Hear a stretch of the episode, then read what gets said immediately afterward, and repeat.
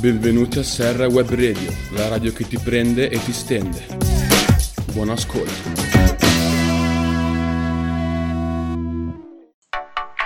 Ciao a tutti da Serra Web Radio, dall'Istituto Tecnico Renato Serra di Cesena. Sono Giada e oggi ho scelto di parlare di un personaggio vissuto nel 1700. È un inventore e il suo cognome viene nominato da noi in continuazione. Lui si chiama James Watt Nato nel 1736 in Inghilterra, diventa esperto in strumenti di precisione.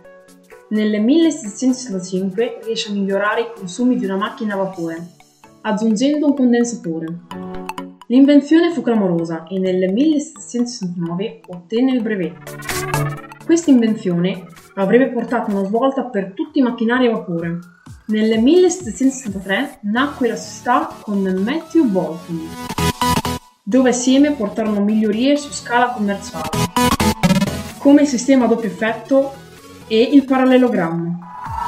Bolton e Watt erano all'avanguardia della tecnologia inglese. Le loro applicazioni erano usate in tutti i settori, navi, treni e persino fabbriche.